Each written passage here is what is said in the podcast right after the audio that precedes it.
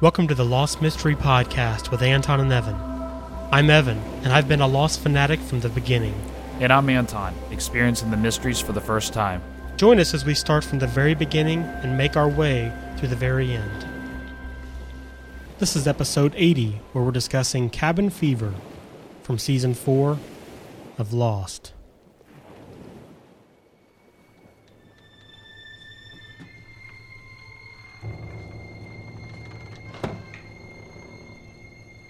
Are you Jacob? No. But I can speak on his behalf.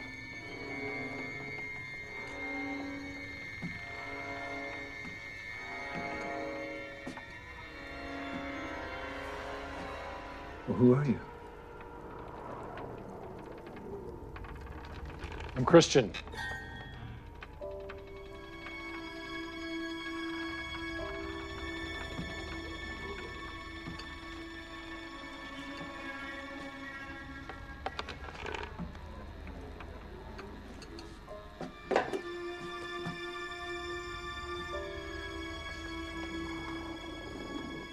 You know why I'm here? Yeah, sure. Do you?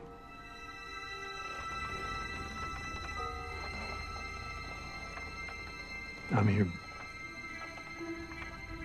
because I was chosen to be.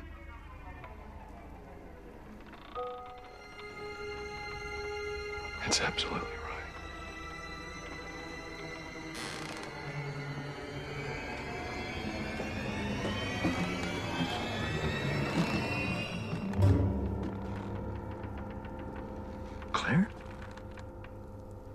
John.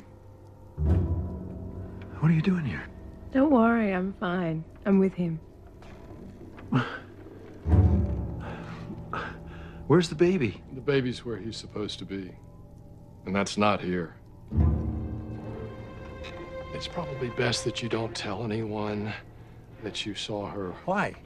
We Why don't, is we don't have time for this. The people from the boat are already on their way back. And once they get here, all of these questions won't matter one bit. So why don't you ask the one question that does matter?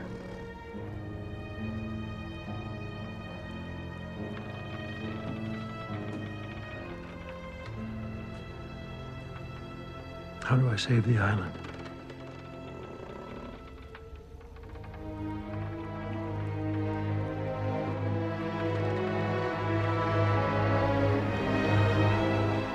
Hello, everyone, and welcome to episode 80 of the Lost Mystery Podcast with Anton and Evan. I'm Evan, And I'm Anton. and we're discussing Cabin Fever, a Locke centric episode, and part one of a three part finale. And I'm excited to talk about this one.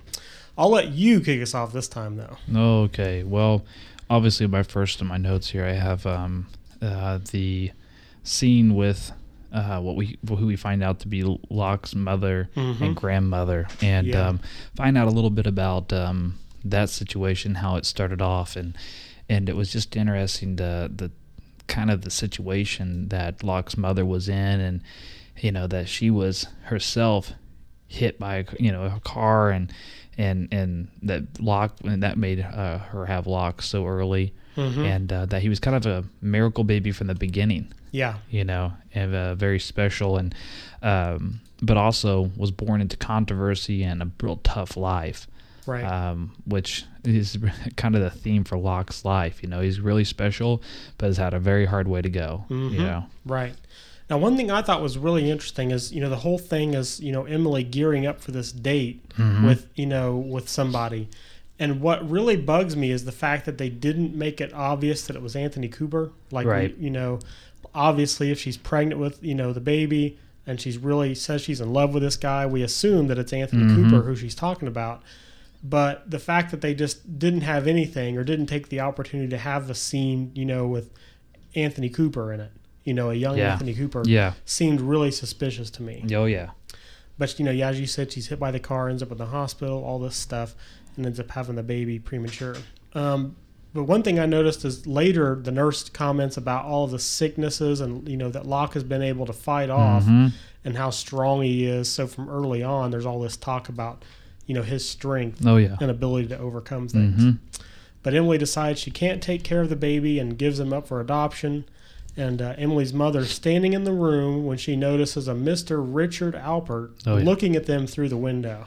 Yep. And how creepy is it to think of baby Locke standing, you know, lying there, and then Richard Alpert at his same age he is now, pretty much, Yep. Yep. standing there looking at him. Yeah, it's totally creepy and and it makes you um, see.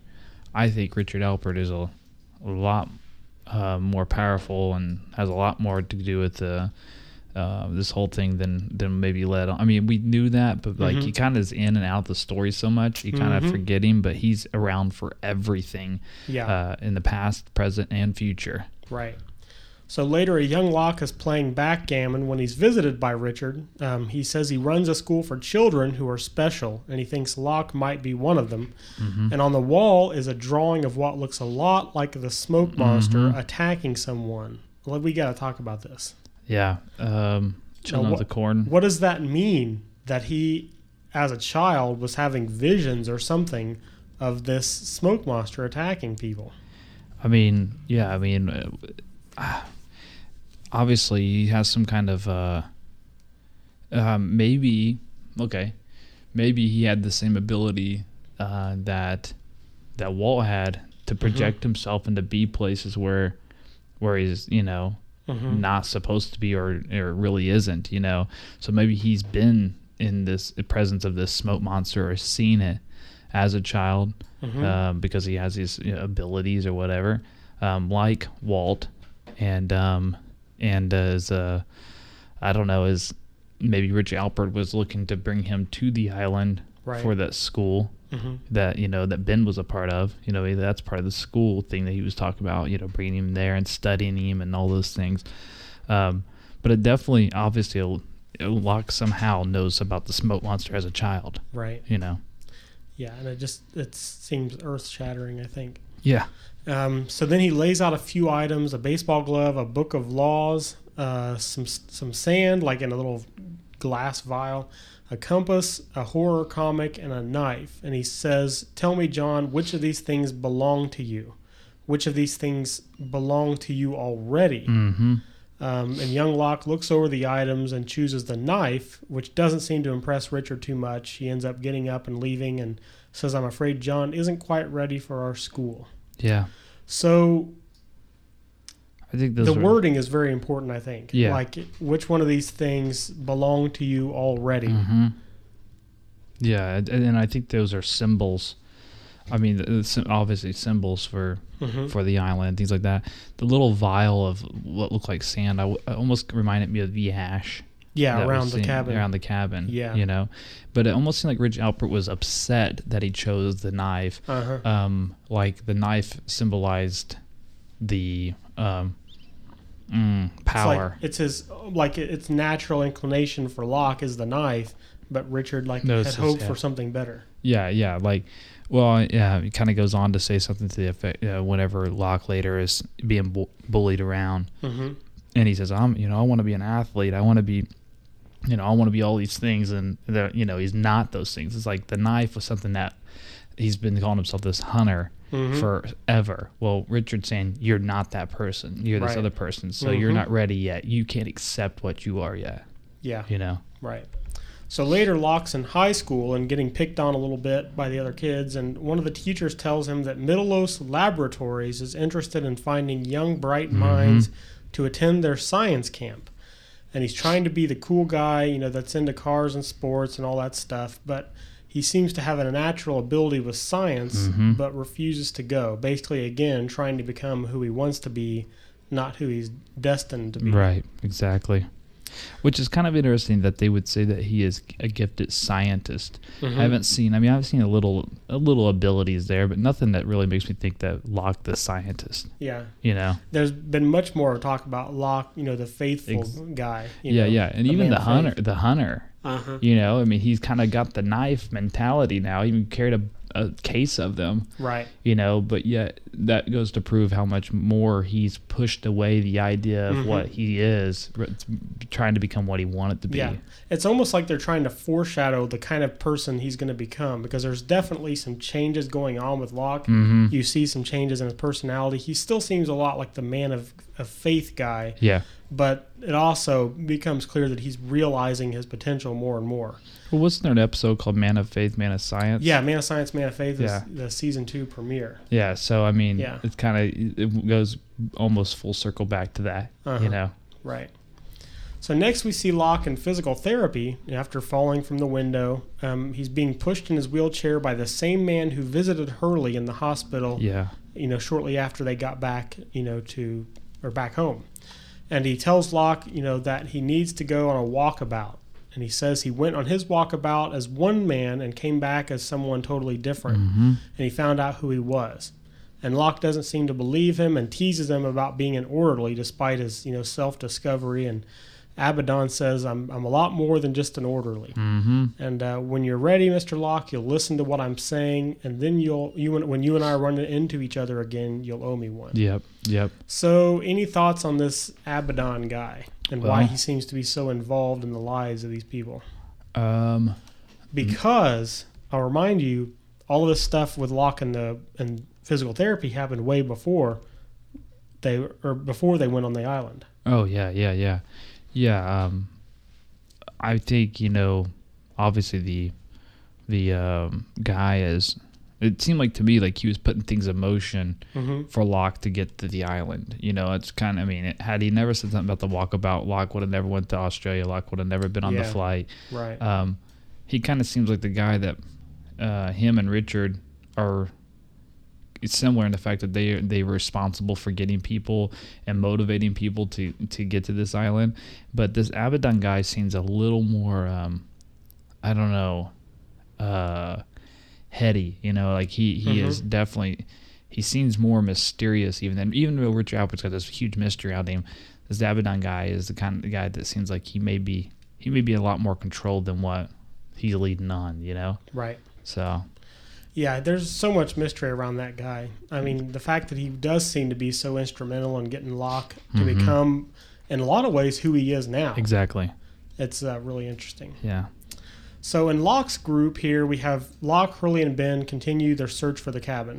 Mhm. And Locke says they're looking for the cabin, so hopefully the man inside can tell them what to do about the people who are trying to kill them. And Locke wakes up the next morning and hears someone chopping wood. He goes out into the jungle and finds a man named Horace who mm-hmm. says he's chopping down the trees so he can build a getaway for he and his wife. Let's listen to that scene.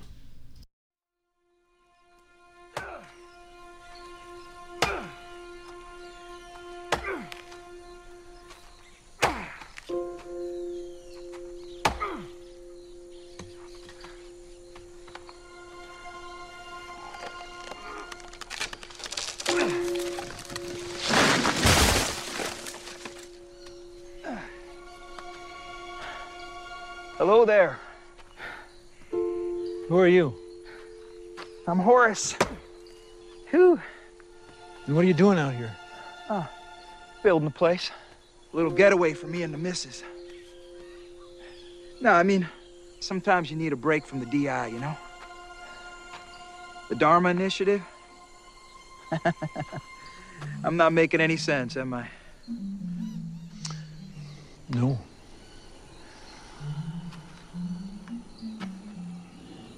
Probably because I've been dead for 12 years.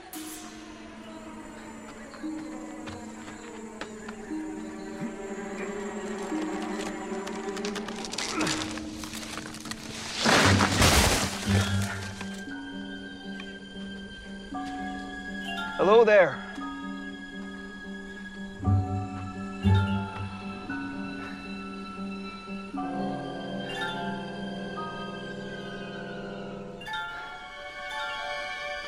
Find me, John. You gotta find me. And when you do, you'll find him. Who? Jacob. He's been waiting for you a real long time, man.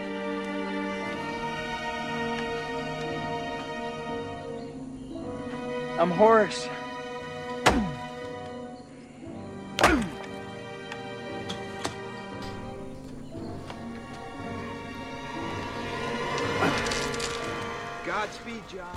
So Horace was in the Dharma Initiative, of course. Mm-hmm. He says he's been dead for 12 years, and some wonderful soul over at Lostpedia ended up calculating that that puts the date of the purge at December 19th, 1992. Mm.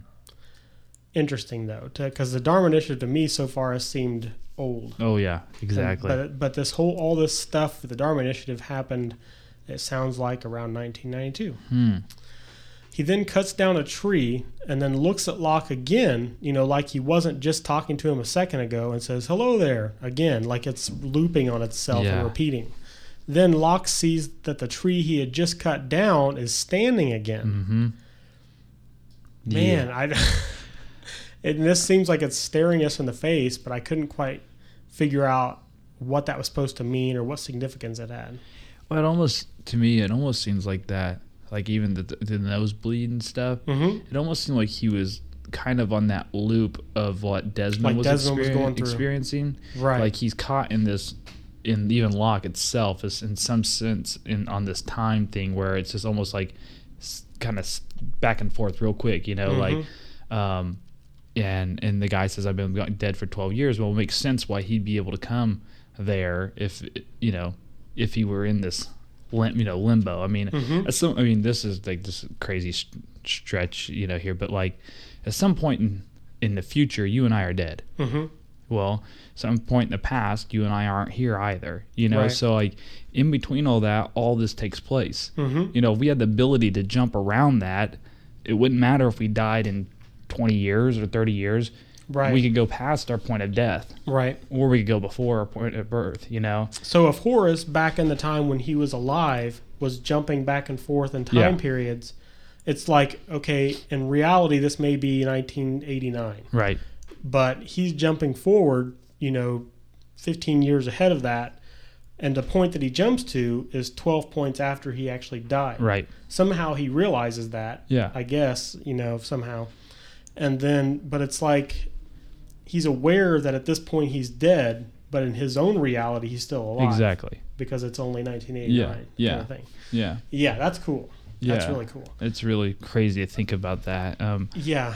but but that's the only way this stuff and that makes sense to me also with like christian and all those people you know Mhm. like even to that degree that those people yeah they're dead but they're alive at Right. some sense in, Uh-huh. in time they are alive Oh, that's huge. Yeah. So, like all these people, if they're doing the same thing, it's like they're able to to jump back and forth between the time when they're alive Mm-hmm. and you know the time when they're really dead.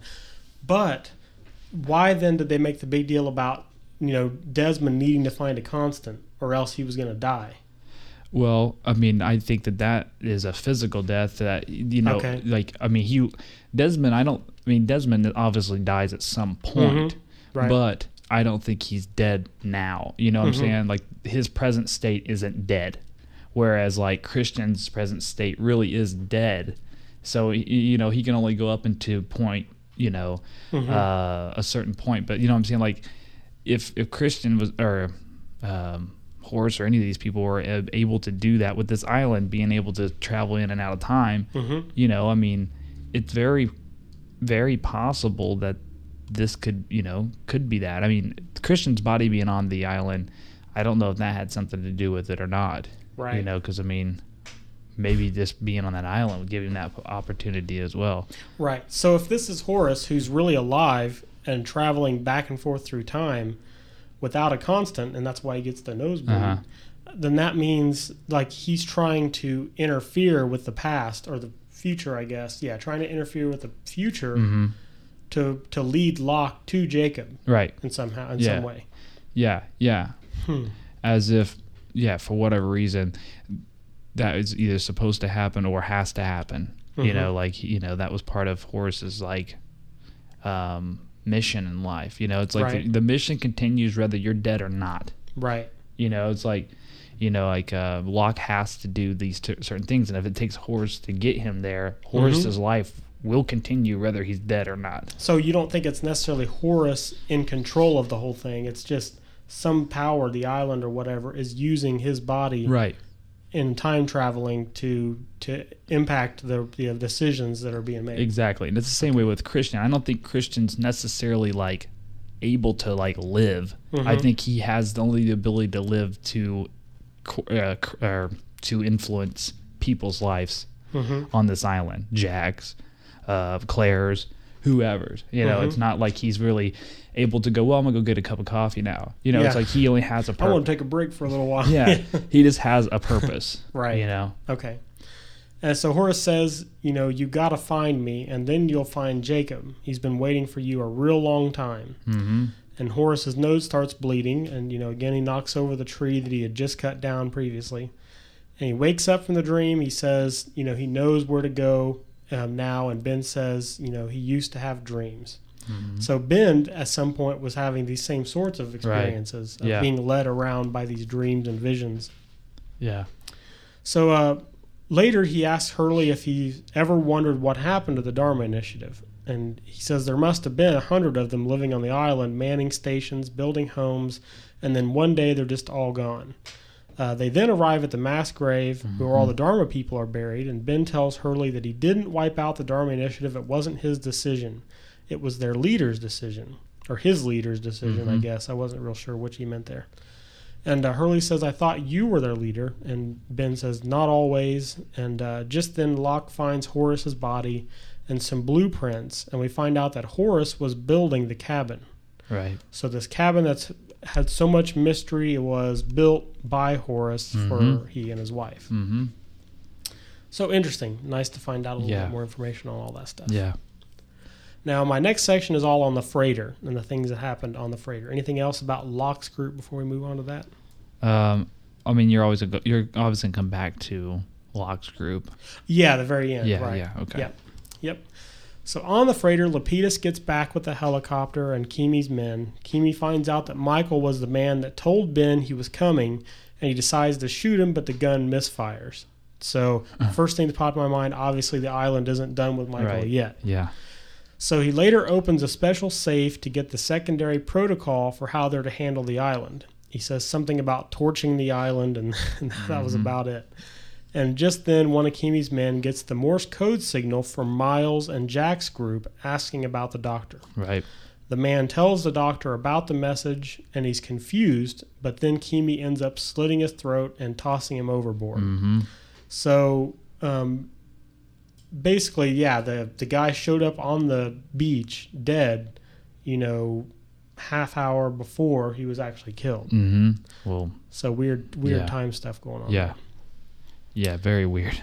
Yeah. So the man. Oh, wait, let's see here. Um, yeah. Okay.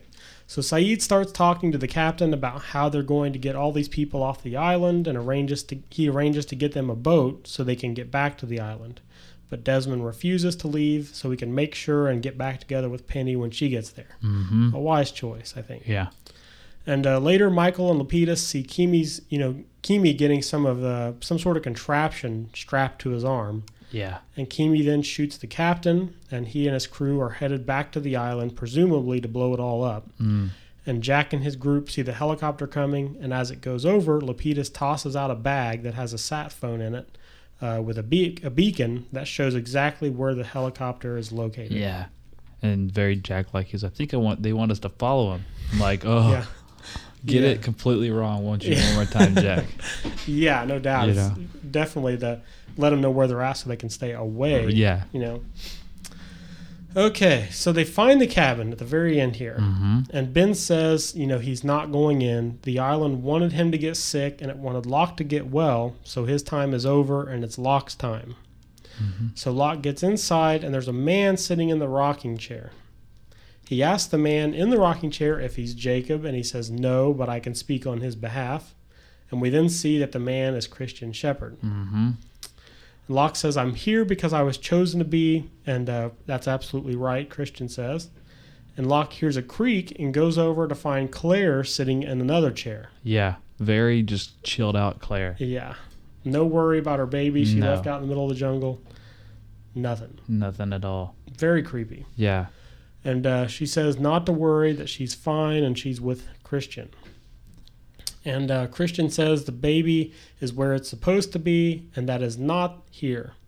He also says it's probably best that he not tell anyone that he saw Claire there, which that was interesting to me. Mm-hmm. This isn't like some weird ghostly being that's like on a higher plane and is no longer concerned with the things of the world. Right. This is listen, Locke. You know what you saw here. You probably better not tell anybody Right. about Claire. You Yeah. know, that's it was just so weird. Yeah. Like it changed like my perception of of who Christian was and what Mhm. part he played in all this. Yeah, it was, it was definitely definitely strange, and I was trying to think about my wife and I actually talking about. it. I was like, what what could have been said to Claire Mm-hmm. to make her just so calm, you know? And I'm thinking, you know, look, if you don't leave him, he's going to die. Mhm. You know, it's either be without your child, or it's going you're both going to die. Mhm. You know, and that's the only thing I can think of. You know, and you know, or or you know, Christian gave her the plan, and she was so convinced that he was right that it that you know made sense. Mm-hmm. You know, I don't I, I don't know, but it, there's definitely something that's been said there.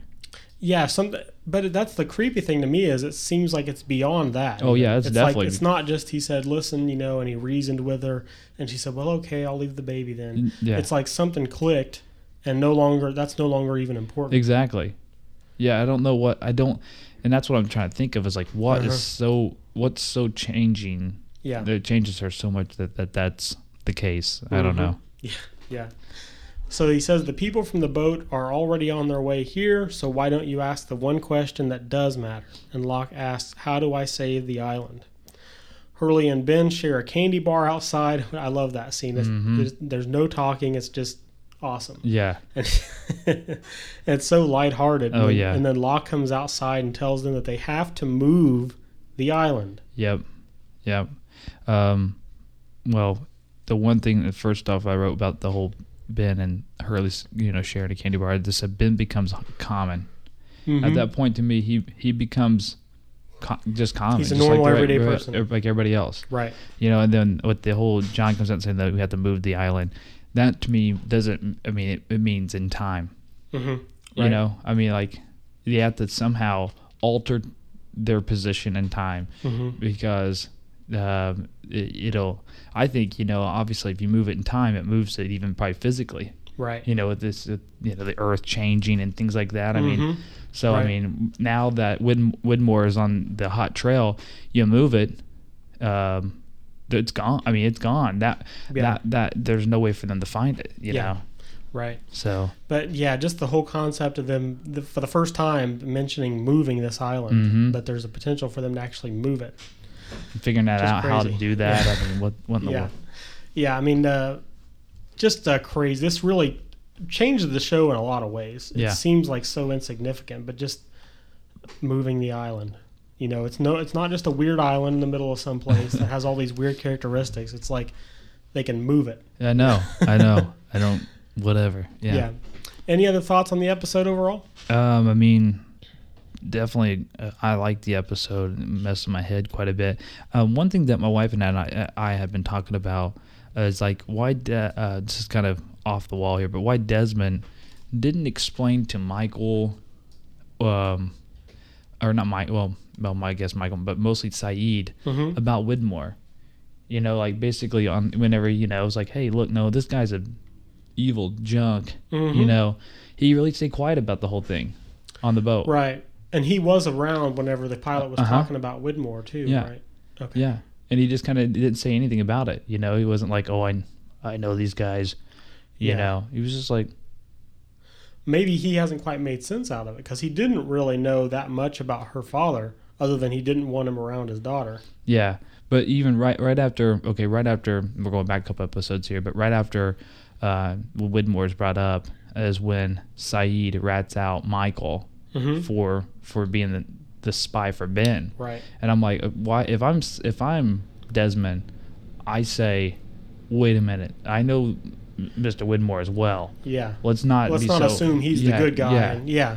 Right. You know, so it's kind of just a little weird there. that is really weird that he he didn't have anything to say about it At at all. all. Like I would be fr- pretty freaked out if I found out that you know my you know fiance's her father was like in charge of this team of people coming to this island that was so mysterious and Yeah. didn't know anything about it, and all of a sudden you find out he's involved. Yeah, I'd be like, oh my gosh, wait, I know this guy. I mean, there'd be something that would come out, come out of my mouth.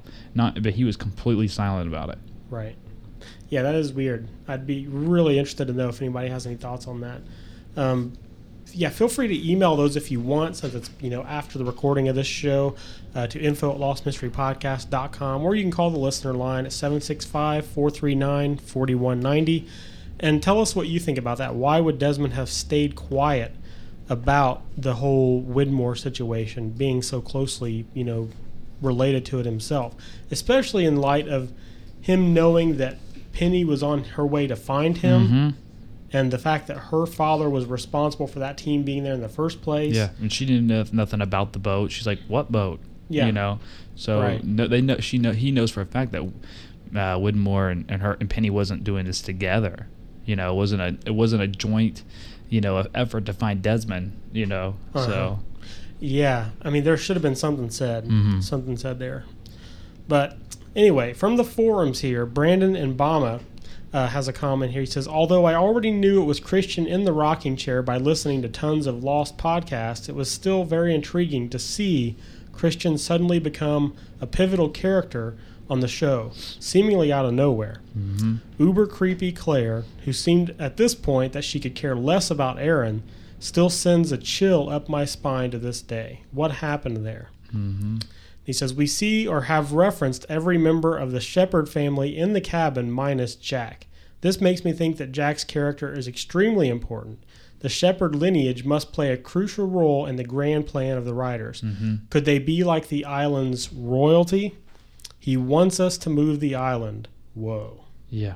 What do you think of that idea? I've never heard this idea of this the Shephard family being important in some way Yeah, onto I- this island. I, I, you know, I didn't think about it until you, know, you just read it, but I mean, it- is very interesting. Mhm. Um, I mean, it'd be crazy if you, you you meet Jacob and Jacob's Jack, Yeah, like it ends up being Christian's Yeah. father or, or something like or, that. or just Jack. You know, Uh-huh. like this, but they instead of him being called, his real name was Jacob. You know, it's like oh wow. you know, it'd freak you out, and you're crazy. going, oh my gosh, okay, Jack was this whole yeah, thing. Yeah, especially with all this time travel crap they've Yeah. got going on. What if if Jack or somebody decides after they figure out how to master this whole time travel thing that they're going to go back to And the Mm-hmm. beginning it. of this island and become this Jacob character right, that manipulates everything that happens on the island after that for some grand purpose. right, That would be sweet. yeah, That would be really sweet. Yeah. I could actually, that would actually be a suitable ending yeah, for the show. yeah, yeah, exactly, yeah. And I've never really heard any theory like that. Yeah, That's, I that's pretty either. cool. That's really cool. So yeah, great thoughts, man. That's that's just a really cool idea. Anything else from you before we wrap this up? That's it. Well, on Wednesday, we're going to be discussing There's No Place Like Home, the season four finale, an awesome, awesome, awesome finale. And uh, man, we are ready to start on season five. I know, I can't believe it. I can't believe it. It's crazy. I'm really excited to dig in to some of the huge mystery in next season. Um, because, like I told you a long time ago, when this episode, this season started, there's they're they're definitely answering some questions, Okay. and uh, I can't wait to dig into it. Well, everyone, thanks so much for listening to another episode. We are on our 80th episode now. I can't believe that it's been 80 episodes already. Um, but until the next one, we hope you all have a great day, and we'll talk to you later. Thanks for listening to the Lost Mystery Podcast with Anton and Evan. New episodes are released every Sunday, Wednesday, and Friday morning at 7 o'clock a.m. Eastern Standard Time. In the meantime, if you haven't already, you can sign up and become part of our community at lostmysterypodcast.com. Email us your questions or comments to info at lostmysterypodcast.com. And please call our listener line at 765 439 4190 with your name, where you're calling from, and also let us know whether or not you'd like your comments to be used on an upcoming episode.